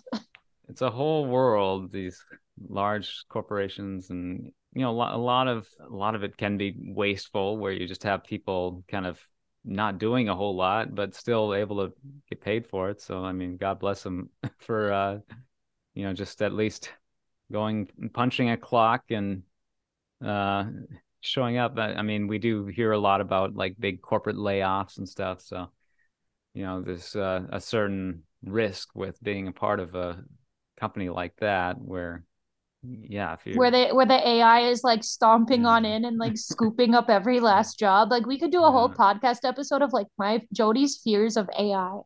yeah. Well, unless they make unless they make like AI robots that look like princesses, you, you should be good. yeah, I'm probably good, but I don't even Mhm. it'll it'll need to be its own episode, Bridget. Like don't get me all riled up. Mhm. My circadian rhythm is messed Oh. up as Believe me, with uh, my husband uh, entering into doing art, he likes to draw on things. He, him, and I have had many, many, many, many, many discussions about AI and like AI art and things. He very much has a distaste for it because they, they actually like make AI that can like sound like singers, like certain like singers and rappers, and then they basically just like have it create a song. And I'm like, no, let's not do that. I heard of a thing where you can I don't know if it's true or not, and this is gonna like spiral us off topic, but you can like put these goggles on and basically AI will help you like fix your toilet. Like the goggles will show you like what steps to take because it scans the toilet you have and you like I don't think people understand like how how it's going to infiltrate hmm. so much and like, like I don't know. I don't know. I, Yeah. I I'm So you're I- saying we're going to be Yeah. Iron Man. We're going to have Jarvis, is what you're telling me. I just think like the s- skill set that like requ- is required for jobs is going to like just change immensely. Like, I don't know if we're going to need so many truck drivers. I don't know if we're going to need so many, you know, plumbers, even Yeah. like jobs like, even like people, who- of course, obviously social media people, like they're gone. I do think there'll always need to be a human connection, but let me tell you, like Jeff's little office, like that could probably go from 700 people to like 70 with AI. That's what I think. But we'll see. I mean, we're going to live through it. That's the fun part. Mhm. Yeah, But yeah, I'm I very mean, interested to see what that's going to be like in the next like 30 years. We'll see how it. people are going to have a hard time coping with the change, and it, there's going to be a lot of griping, you know, from people who really only know to gripe because they have difficulty really even understanding why things are changing the way they are. But it's uh as long as people aren't like starving and dying in the street, you know, if there's not this extreme scarcity that develops because there are fewer people working, then I mean, I feel like we can all find ways to derive purpose for our lives, whether we're working a formal job or not. That's Um, true too. It's an opportunity to maybe, if people no longer are so needed for these types of jobs, as long as we can still provide for them the stability, like maybe we get the next Mozart or something, or or an AI Mozart. I don't know. That's what I was gonna say. I, I will say that, um, and you know, I'd love to harp on capitalism, um, but really, it's like that. I think that maybe is that could be an answer because it's like right now, it's like you people are kind of forced to work, and they're kind of forced to work in things that they don't necessarily care about because like you have bills and you have you have to eat and you have to pay your ridiculous like rent or mortgage or whatever, um, and you have to do all this just to survive. And it's like, oh, okay, well, you know, if like we were able to give some of these jobs to like AI or robots or whatever, um, would we have more time to do that, or would you know they just would they just find like meaningless jobs to fill because it's like part of capitalism? It's like you got to grind. Mm. You have to you have to make sure that you're everything that you're doing is worth this money we're giving you. Stack And so it's like, would it? Yeah, like we're all gonna go live on Mars and uh, work in a corporate office, moving moving rocks. so it's like, would it be better? Would it be worse? Who knows? It could give us more time, which would be nice, as long as we're still getting paid for that time. Maybe that's the what they're testing the tanks for. You know i guess one way to deal with this existential you know loss of purpose um as we see demonstrated by jeff you know it's it's going out and just doing hard manual labor for very little discernible reason. Or if we choose we could also opt for the the sleep tank and just live in a, a virtual space for extended periods of time if we feel like our lives are lacking purpose within you know with real within reality within actual space uh, kind of similar to like the total recall concept where you're hooking yourself up to a machine you know getting memories implanted in you and doing all that That's what I'm saying. stuff. Like maybe like VR. Like what was the? it all the comes movie? back to don't The worry, VR darling. movie? oh uh, Don't worry, darling. there's that No. there's Oh, It's Uh, the it's Ready- the video Ready game. Player. Yeah, yes, Ready Ready Player. Player One, where they like they basically like live in the slums, but then you go into the VR like reality, and you're like in this cool game, and you're doing all kinds of cool stuff, and you have like you look different, and like you could do whatever you want because you're in virtual reality. Like it, that's what it is. You go into cryo sleep and you just live in virtual reality.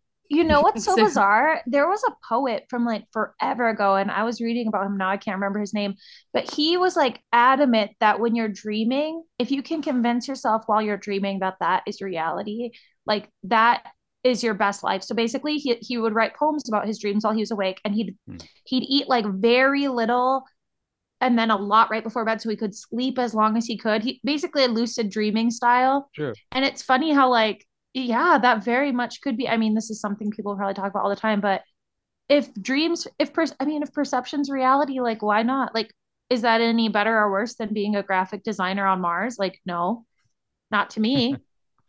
No, it's uh, it's uh, sort of um, alternate dimension sort of lifestyle you could possibly live within a, a dream space. I mean, it's you can't really scientifically prove whether that reality is any less valid than the one we're in now.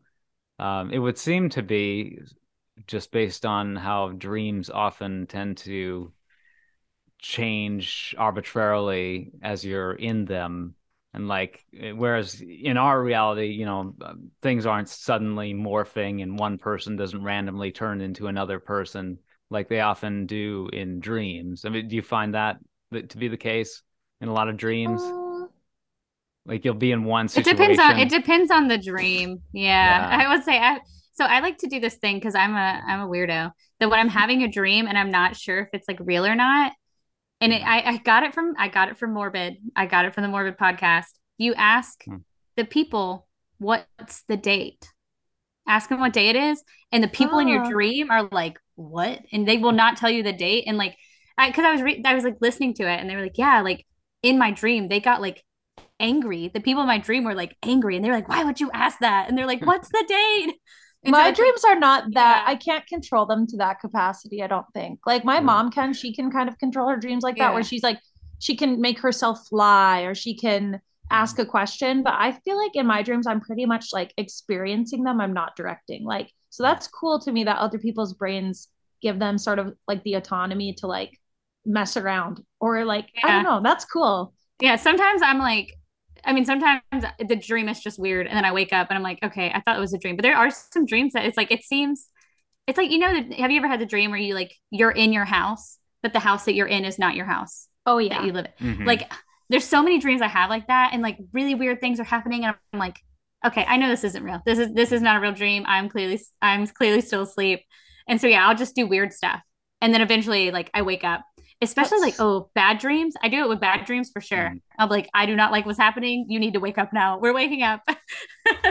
And i'll like wake up in a sweat and i'm like ah, i was yeah, right but I, guess if you're lucid enough to like re- remember detail afterwards um, then you might be lucid enough to point out when things you know are, are behaving strangely yeah if you're in a house that uh, you're supposed you're meant to think it's your house, but it clearly you know it doesn't resemble uh, your real house, or or things are constantly changing around as you're walking through. You know, none none of the spatial uh, d- dynamics make any sense as you're kind of passing from one room to the next. Um, so things like that, um, you know, seem to be commonplace for me, like when I'm dreaming, but for whatever reason my my mind isn't cognizant enough to notice as I'm in it. I'm just kind of accepting of the reality as it's presented. Um, and it's only if I'm particularly lucid that I might find it uh, you know, disconcerting. And if that's the case, then I'll probably just wake up. Yeah, that's but, one one thing. If it's a scary dream, because occasionally, you know, you have a you have a good scary dream, and yeah, it's like I'm like, nope, nope, I don't like this. You need, you gotta wake up now. Like, yeah. wake up. It's like, mm-hmm.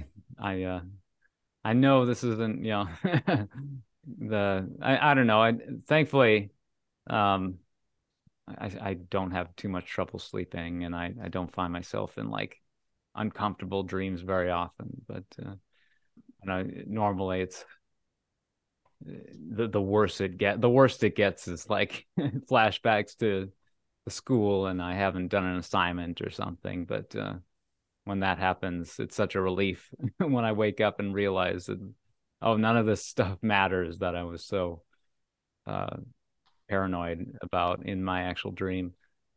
Oh yeah, no, my last dream like that was uh, that I did not wake up in time to go to a princess party. Yeah. oh, that's my nightmare. yeah. And I, it was, uh, it was so funny though because it was, it's because I hadn't done one in a little bit, and so I was like, okay, you have to like, you know, start getting at ten tomorrow, and for this party at noon, and it was for people we knew, and like in my dream, like me and the other princess girls were like hanging out with the family, and then I was like, oh crap, I missed your party. And they were like, oh, it's, they were like, it's fine. Just come tomorrow as the princess. It's no big deal. I woke up in a panic. It was like eight o'clock in the morning. And I was like, okay.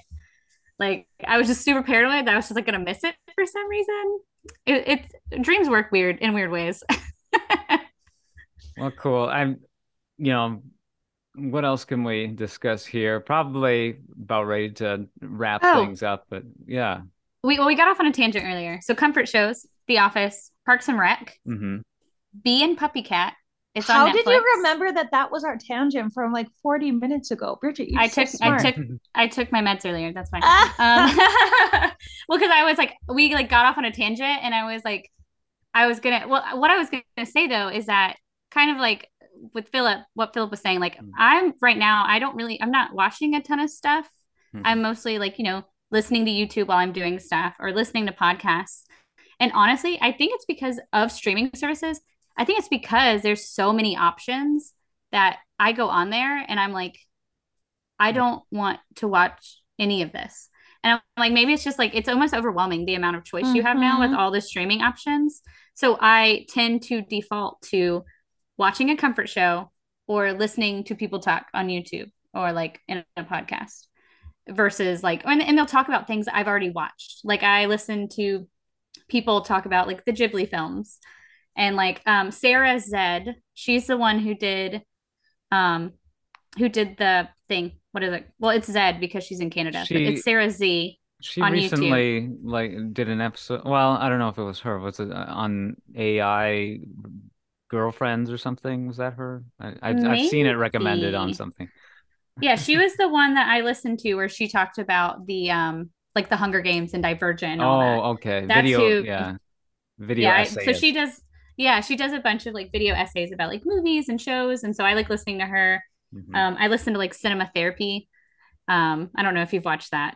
They like they do a lot of like Pixar movies and Disney movies, and they talk about the therapy behind it, mm-hmm. um, which I also like. And then you end up like crying with them, and it's a great time. Uh, it depends on my mood. Uh, but yeah, so I'm like because there's like so many options, I have a tendency to default to like these comfort things.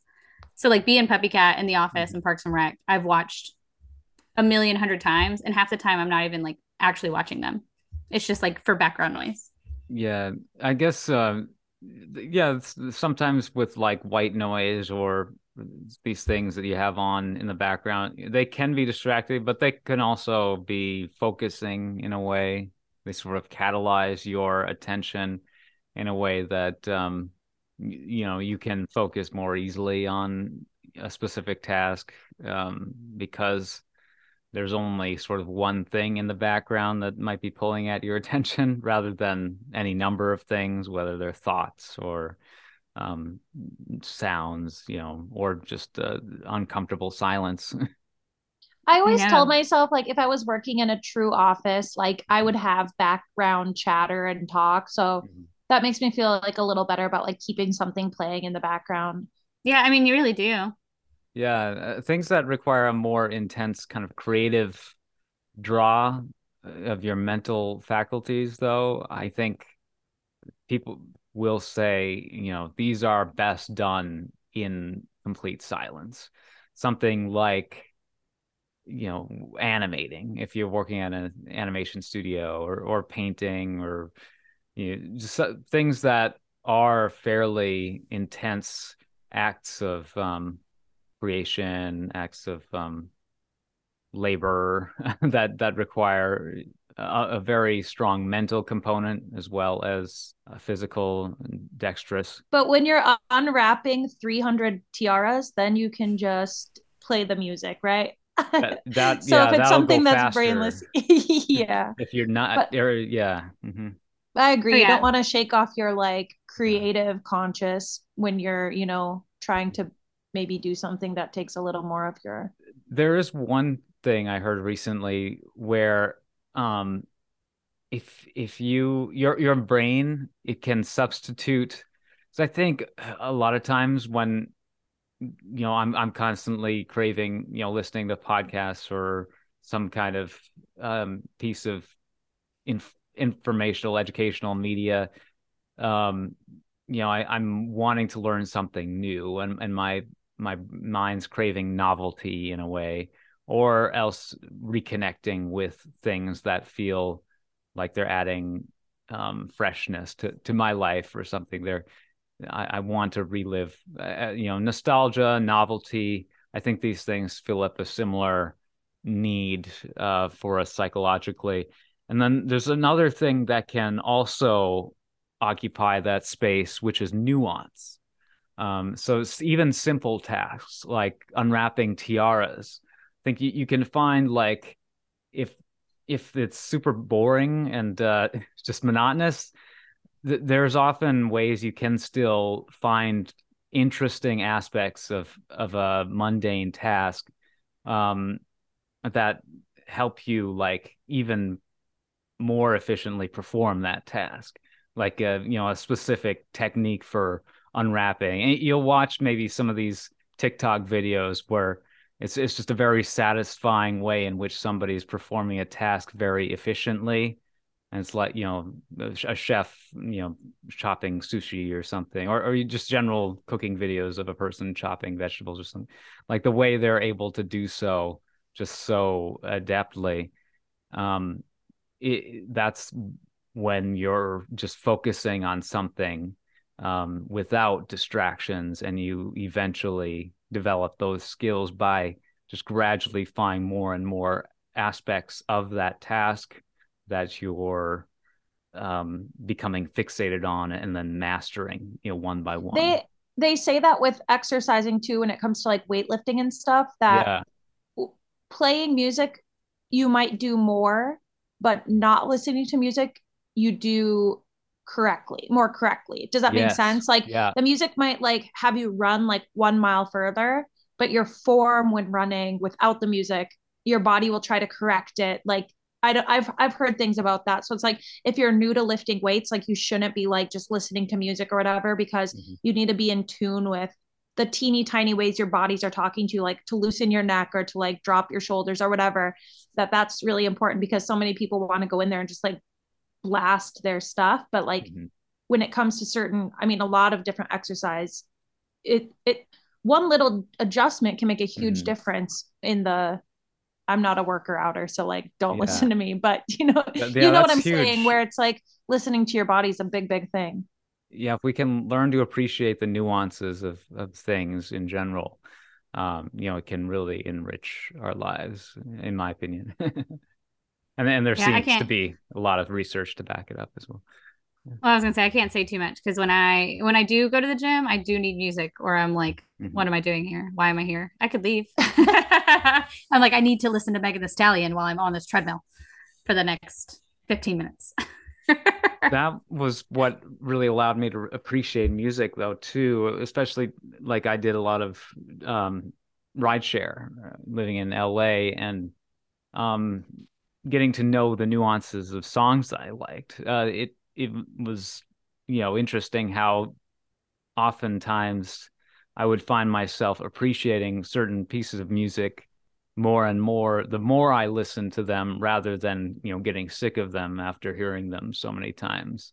Um, it was a you know it was a nice kind of um, contrast to how I had normally thought about how uh, thought about li- listening to music where you know if I wear out a song too much, then I'll not really care to listen to it anymore. But there were plenty of exceptions where you know certain favorites would almost never fail to you know excite me whenever they came on the rotation and I, I just think there's just certain w- things that that will do that for us it's like finding you know the perfect partner in life you know the the true love of uh you know of, of finding you know the the uh, uh what is it the, your soulmate um you know can be reached uh with certain things that you just never um never tire of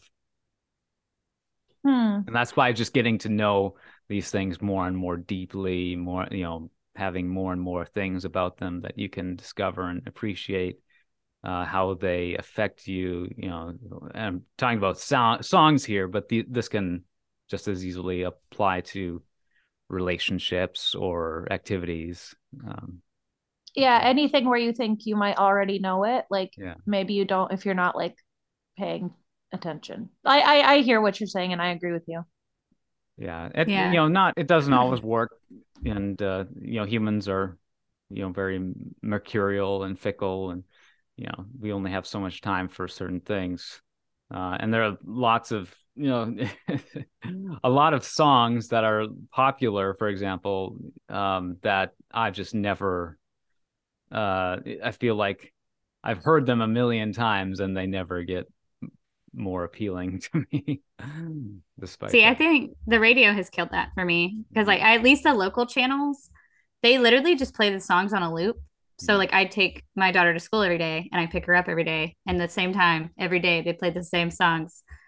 And I'm like, by the I'm like, man, I liked this song, but like now I don't. So I have to like, I'm like, okay, I guess it's a Spotify day because I cannot hear the song again or I will lose it. Yeah. Uh, That's why I just listen to you guys on the podcast when I don't get to hop on. Like I get to be the little listener. Then I get to Yeah. talk to myself and be like, no, no, Bridget, let me tell you. Yeah. Everything you said about the Mandalorian, wrong. we're making this conversation, you know, public for mass consumption. Uh, but I, I, honestly, yeah, I'm I'm mainly deriving value from just being able to hash out these various things that I hear, you know, randomly throughout my day, you know, on on podcasts or w- wherever. Um, just just these I these things that kind of float around the zeitgeist, things that as we uh, just you know learn more and more about the weird ways our human psychology copes with you know our modern reality you know why certain self-help strategies seem to work and and most don't but uh thanks uh jodi and bridget for being willing to uh come on and and uh and really just like kind of um I don't Talk know. about fired from Mars. That's what we- Yeah. but no, I agree.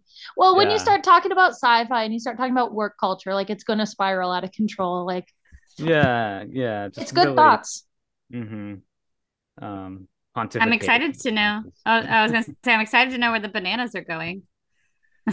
Yeah, well, yeah. I mean, there is uh, the, each episode. I feel like this show doesn't have to end on a cliffhanger, but each episode has thus far, Mhm. and, and one of the cliffhangers, you know, has kind of been regarding this, you know, secret group uh people. Yeah. but Space cult, Yeah. space cult, space cult. that's Like one. they, yeah, he fell into that room, and I was like, oh yeah, there's a secret group of people. Mhm. And I like how they're like, oh yeah, we should just kill him. And then they were like, oh, he didn't tell on us. I guess you can stay. I You guess can it's join our cult. Like Yeah, you can. You can come on board. See, We'll, no- we'll watch. They're probably the movers and shakers who are like, Yeah. oh yeah, we're gonna overthrow, overthrow Mars.ly.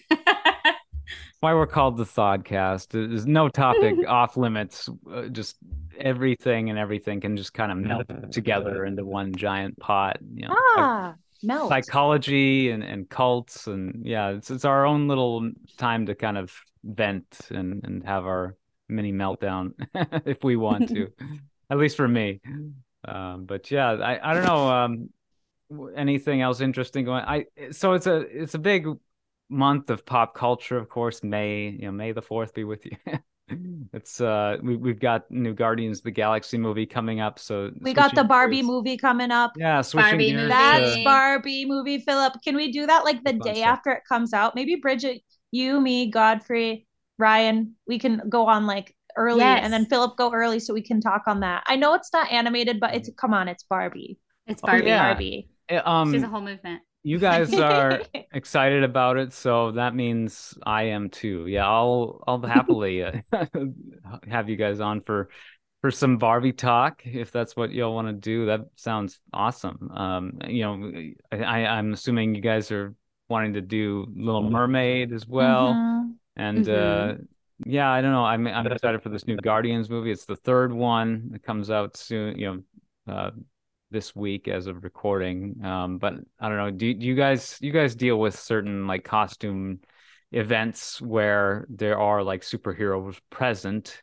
But uh, how familiar are you with uh, with like the Guardians of the Galaxy, Jodi specifically? I my understanding is very limited, but I do have friends who like work in those little worlds at Disney, so I guess I have a bit of it, but I haven't seen any of the movies. I do yeah. know the characters though, just because they've become kind of mm-hmm. staples with like Hollywood studios and um the Disney yeah the, the, rides too yeah yeah well see, if you've seen like the big marvel movies like the all the for the most part the characters are in that movie mm-hmm.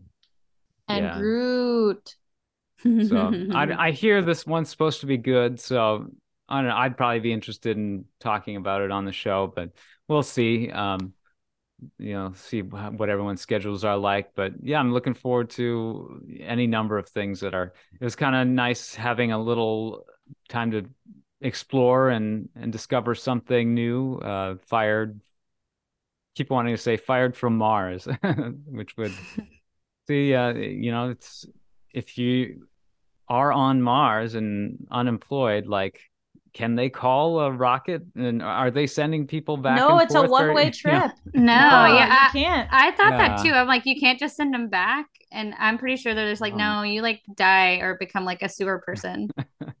I, am assuming so, that's where the bananas are going. It's like all the mm-hmm. people who've ever been fired and they're like living under under that. That that's my theory. That's my theory that i'm going with. Yeah i do get the sense that the show isn't going to venture into anything too dark, although it has teased things like that, but it, it often subverts it in a way. So I don't know. I hope it doesn't get ultra sinister. Uh, because I think it, it makes it, you know, hashtag relatable. You know, it's uh, we we we don't really. I, I, think it's it's more fun when we have this dystopian kind of you know newspeak situation, and uh, and, and it isn't quite so overtly like malicious, murderous, you know, people uh, just plotting any kind of uh, means of, you know, expediency, uh, what playing with uh, with people's lives. Um, but we'll see if it if it gets into that kind of territory. You know, they might need to keep it fresh as the sto- as the show goes along. Um, yeah, I what, mean, if anything, yeah. if they're living under the company, at least they're not dead. yeah, my theory saves people. do you think that some of these uh, corporate stooges have, I don't know, murderous intent or are capable of such? I mean, the end of that fourth episode really has me up in the air because they're wearing yeah. those like weird cult cloaks. Like, I, I, think, I think we're gonna have to reconvene after a few more episodes drop and kind of see yeah. where we're at. Yeah, like I, I I have a feeling that it's probably more like secret society type stuff than like murderous cult. Yeah. That that's my like because I have a feeling that it's going to be kind of like a coup kind of thing where they're like we don't like how you guys are running it and this is what we want kind of thing based on the characters that are in it that we've mm-hmm. seen so far. And that's why I'm like, hmm, I don't know. I don't know that they're necessarily murderous. It's just like and I mean this is like anyone in the corporation, but it's one of those things that they're like, yeah, you are expendable. If you are too much, of a problem, we will handle it. But we're gonna try and like put you to sleep first, at least. Yeah, yeah. Because they, they try, you know, he he did die, and they brought him back. So clearly, they didn't want to kill him. Yeah, there's ways to stage accidents, no matter. Uh, you could get decapitated by gravity. So. Yeah, yeah. No matter how accidental these things seem, you know, it, they can be arranged. I'm sure um yeah the the gravity accident you know him getting sucked out the airlock the the tank malfunctioning uh thank goodness you know they do have medical staff though present that you know they're just going to do their job to save him so you know i guess uh in that kind of situation you could always get the word from higher up no uh, surgeon uh this is a dnr situation uh you can step back and we'll just uh, let this uh, unruly employee just kind of uh, expire passively on the table uh, because uh, he or she has not been fulfilling the, the vision of, of the corporation adequately. They're like, see, they signed the DNR. Yeah. They signed it. So that, that kind of I like that kind of underhandedness more so than just the overt mustache twirling in this kind of scenario. Obviously, we need still space for uh, the, the over the top broad villains of you know classic Disney car- animation or you know Star Wars, you know the Emperor Palpatine, Darth Vader, or you know Star Trek, people like uh, Khan. Um, but yeah, you uh, insert think piece where people will complain about um, all the infiltration of nuanced Disney villains because you know we have to make all the villains uh tra- you know traumatized and relatable and you know psychoanal psychoanalyze them constantly. Uh, yeah, I like I like a villain who's just a villain because they're a villain. Yeah. They're not like ah uh, like like Thanos. It was like, oh yeah, like I I can kind of see what he's coming from. Okay, like I'm like I don't need to understand the villain. Just be a bad guy. And that's fine. Yeah. More, we don't need a general yeah. a generational trauma villain. Just don't. More Jack. give me Horner's, a villain. Yeah. More give Jack me like Horner's a Joker. Yeah. Yeah. Give me a Joker. Give me a Jack Horner. Like sometimes people can just be bad, and yeah. I like that. More more Heath Ledger jo- Jokers, fewer Joaquin Phoenix Jokers. I was gonna say I was like maybe you forgot the newer Joker movie because I haven't I haven't watched it. Oh don't. I think we've told you already before, but but like before we log off, I'm gonna tell you again. Unless you're like in a good headspace, like don't watch that movie because I was in a bad headspace and I swear for like three days I felt like not good about life. he said I'm not feeling great. Yeah. Yeah, I was not feeling great. So I mean, I don't know. Be sure you can snuggle your kids afterwards or something. Yeah, you, I don't. Yeah, I wasn't. I, I, like, and it got so much hype. Like sometimes I feel like thing if some things get like so much hype that I'm like, mm, actually, I don't want to watch it. Like Bird Box, I never watched Bird Box. If you want a ah! less, yeah, well, if you want a less kind of cynical, polished corporate product version of Joker, uh, you know, you just watch Taxi Driver. You know, like uh, the original. Yeah, you know, yeah, Robert De Niro. Yeah, Robert De Niro, exactly. Uh, Martin Scorsese. I mean, that's what Joker is trying to play off of, and it, it's fairly successful, but it's still got that veneer of oh, this is a DC um, comics property. Yeah, and I which I was like, I probably should watch it at some point because I know Lady Gaga is Harley Quinn in the next one or the version of her. So I'm like, I just feel like they should just be evil because they're evil. Hmm. I don't need to know your tortured backstory. Just be just be bad.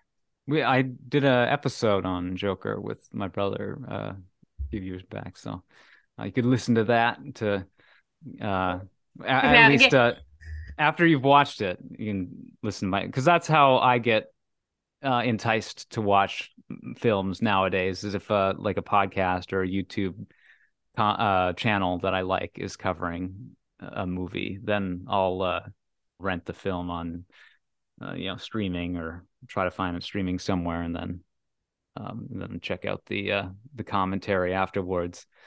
Uh, yeah, and then you know you have to watch. Like I always, well, if we've like watched something that we like kind of avoid watching or like just didn't end up watching, kind of thing. I didn't avoid watching it. I just never ended up watching it. Um, mm-hmm.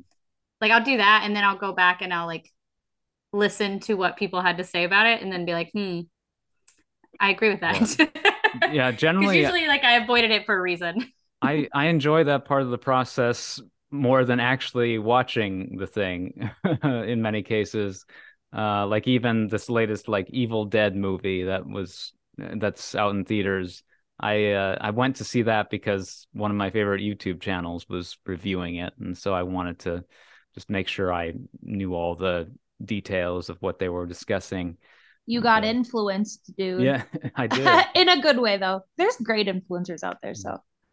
Yeah. So, anyway, I mean, it's it's a way to like you know continue one's film education you know you you follow along like a book club you know you're you're watching the new uh, film each week that's being covered on the latest episode so that's uh that's the idea well anyways I mean, that's how I ended yeah. up watching the show. I hadn't heard of it before you were like, "Hey, you should watch it." And I was like, "Okay, I guess I will."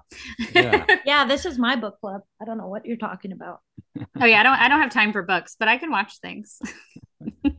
um yeah, any final thoughts? Start with you, Bridget. Uh so I will say so it's an amusing show. I don't hate Jeff. Um I was worried that I would in the beginning, but he he's he's gotten better. Um I will say from a marketing standpoint, when they do the flashback and Hannah is talking about their carbon footprint and they're like, "Oh, we've made these Mars.ly shoes and it has the footprint and it's like oh. you're leaving your footprint wherever you go." It does absolutely nothing for the carbon footprint. It, means nothing, but it mm. just makes people feel better. And I'm like, "That I cackled. I was like, that is marketing to a T." Oh, and honey. I, I, I marked, yeah. I was dying I, because like Mountain Dew bottles or Sprite bottles, whatever, which whichever ones were like green, they switched them to clear for the planet. But just because they're harder to see as litter, so that people don't feel like they're seeing so many Mountain Dew bottles like out in the ocean or out on the streets, it's like now that they're clear. So it's like one of those things where it's like, dude, like you're you're not lessening your carbon footprint, you little uh, scammers. My gosh, I Okay, I will probably cut parts of this episode because we've gone on. I've done an excessive amount of rambling, and it's just it's yeah. You can cut all my parts um, out. No, you guys have been great. you guys, I've I've just been kind of listless at times, though. I know today, but uh, no, it's good. Uh, I I just have to mention part of when I was being kept up the other night. I was on this thought spiral of how to solve. It was very similar.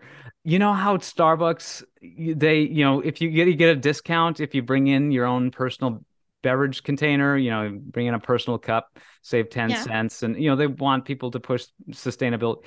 But if you mobile order, you always get one of their disposable cups and I like to use their mobile order because I don't wake up early enough to get there in time to place an in-person order to use my personal. And I I actually only have like 20 ounce um, hot Yeti mugs, you know, to go mug. I, I actually just got today a 12 ounce hot to go mug. So now I can actually get the discount on a 12 ounce drink um, and not feel stupid being like, can you only put like but only small... if you show up in time put a tall in my 20 ounce container that's actually a venti. it's like I don't want to give them the hassle of that.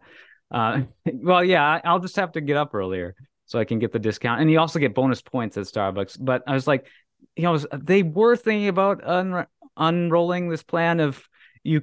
They would have like a a reusable container to put people's to go orders in, and then people would just transfer from the Starbucks reusable container to their own personal cups.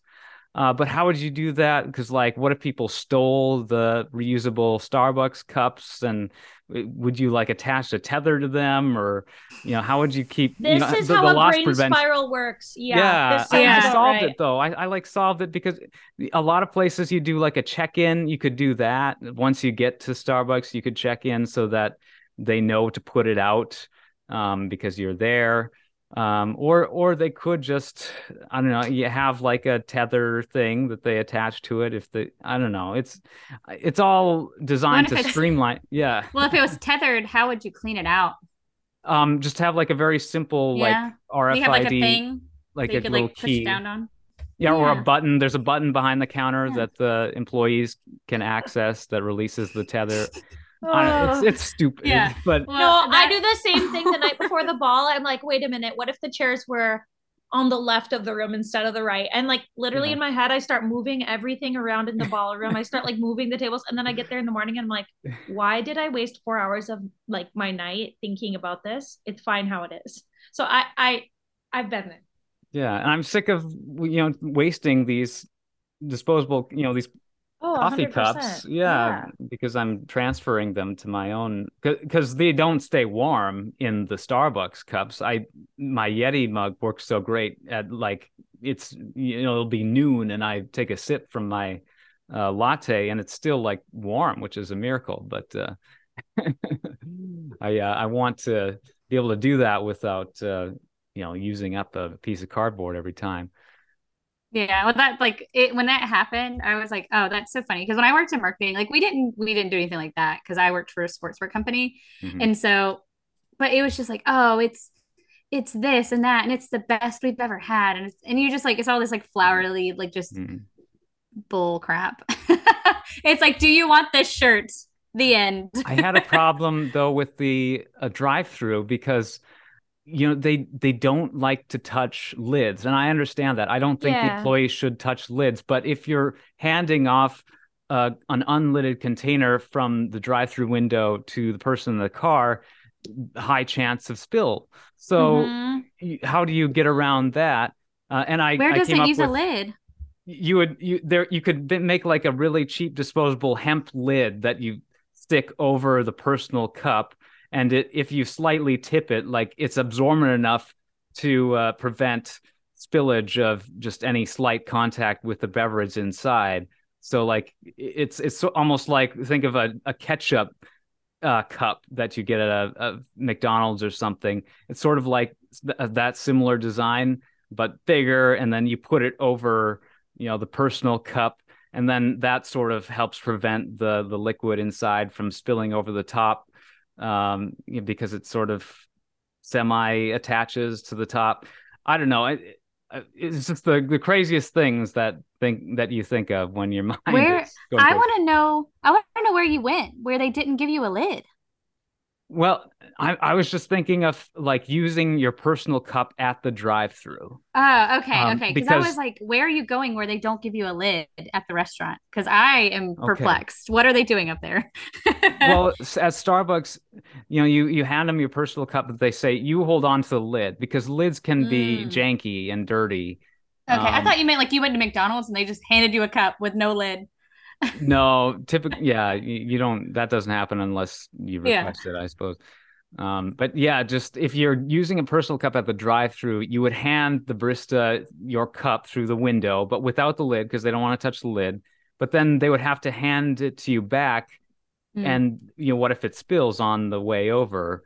Um, even if they slightly, you know, tip it or something. That that that's the risk you assume using your own cup, trying to save the environment. yeah, I just want to try to avoid as many catastrophes as possible, but yeah, yeah, that's funny. Well, and it's so funny because like like we were saying when they're like like the Mountain Dew bottles when it's like oh yeah Yeah. we're we're helping the environment, but like nine times out of ten like a lot of really big corporations they push all of it onto the consumer like this is how you can this is how you can do this this is how you can do this and i'm like mm, well you could uh like you could do it like from the beginning in a better more sustainable way Or y'all could just like pay your taxes and then your tax money could go to projects that better the planet. But like, Mhm. uh, like yeah like if they made it more sustainable from the beginning it wouldn't be like oh make sure that you're recycling all your plastic bags and blah blah blah blah because like it needs to happen on a large scale for it to be mhm. to to do any change like me being like i only use paper straws or i only use steel straws now Mhm. i am not changing much in the world other Uh, than maybe i feel better at the consumer level, oh, it's also in completely, um, almost completely um, negligible at the consumer level. Uh, but the idea is you get people thinking about these things at least, Yeah. and and that does that sort of consciousness, that ecological consciousness, will permeate the society and the culture, so that it'll sort of balloon outward into people's general approaches to you know more um scaled uh, implementation of of these strategies you know more um uh sustainable strategies. Like you know how airline you know so so much of our fossil fuel consumption is you know it's industrial waste it's uh, airlines um you know compared to cars and people you know just regular consumers and so uh you know if we want there to be sustainable change it has to occur at this sort of um industrial scale rather than just people drinking mountain dew Um, yeah and that's that's always my thing i'm like, like yeah like yeah it's nice to you know recycle and do those things and like want to Mhm. have a better environment like in your general vicinity but like Mhm. When they when corporations press stuff like that it's like you're just trying to remove the responsibility from you guys like making it a better process Mhm. and making it healthier for the environment and like you know putting less waste out into the world because they're like Yeah. ah yes you guys make sure you recycle your bottles but here's a hundred million clear bottles for you so you don't feel bad and you have your mountain dew so yeah, it needs yeah to come from all the sides. yeah, and so I believe me, uh, we talk we talk a lot about the climate and like, recycling in this house. So okay I could go on and on and on. So I will stop. But the marketing though, with the carbon footprint, tickled the crap out of me because I'm like, from a marketing standpoint and a climate standpoint, it's like, we care about the carbon footprint so much that here's some shoes for you to consume, for you to wear, for you to put your carbon Mhm. footprint everywhere. And I'm like, this does nothing for the Mhm. environment. and it's like honestly why they're all having to move to Mars and work in a corporation. I know exactly. yeah. Jodi, any final thoughts? I enjoyed it and I enjoyed our chats and I'm gonna I'm probably gonna finish out this series at least this first season. Mhm. I hope I, I agree with you. I hope they don't take it into some far super reach place. I kind of hope they Mhm. follow this type of flow because I'm enjoying it a lot where we're at. Yeah, nice to have a, uh, a serialized narrative that continues from episode to episode, and um, in an animated form. That's always fun to kind of be able to live in this um, surprisingly realistically drawn world. Uh, but still, it being animation, there are plenty of things that uh, can be exaggerated for our uh, enjoyment. Um, yeah, so check out uh, Idi- uh, Idiocracy. Check out Fired on Mars on on HBO Max, soon to be renamed just Max. um, but yeah, yeah, I- and marvel yeah. at how Luke Wilson. I never realized, like, I know that him and Owen Wilson are siblings, but you can just marvel at how much they sound alike. Yeah. I always forget. Yeah. That's good. Yeah, Luke Wilson kind of just playing Joe Blow in a comedy, um, which he he does. I don't know, fairly. Uh, he's done a few times. um, all right. Well, uh, this has been the ThawedCast conversations about animation. I'm Philip Ehlke. Uh, you can find the ThawedCast at thawedcast.com, at ThawedCast on Twitter and Instagram. Um, and uh, find me at Philip Ehlke on Twitter and Instagram as well. Bridget, uh, any social media? Yeah, you can find me on Instagram. It's Bridget, that's Bridge with a T, 5246. And Jodi? I'm nowhere to be found right now, so you can find me back on the ThawedCast hopefully soon, talking about all the May things. All right, it's Mermaid. Yeah. Mermay. All right, well, everyone out there, thanks for listening. Uh, have a magical day. Have a wonderful week. Warm hugs.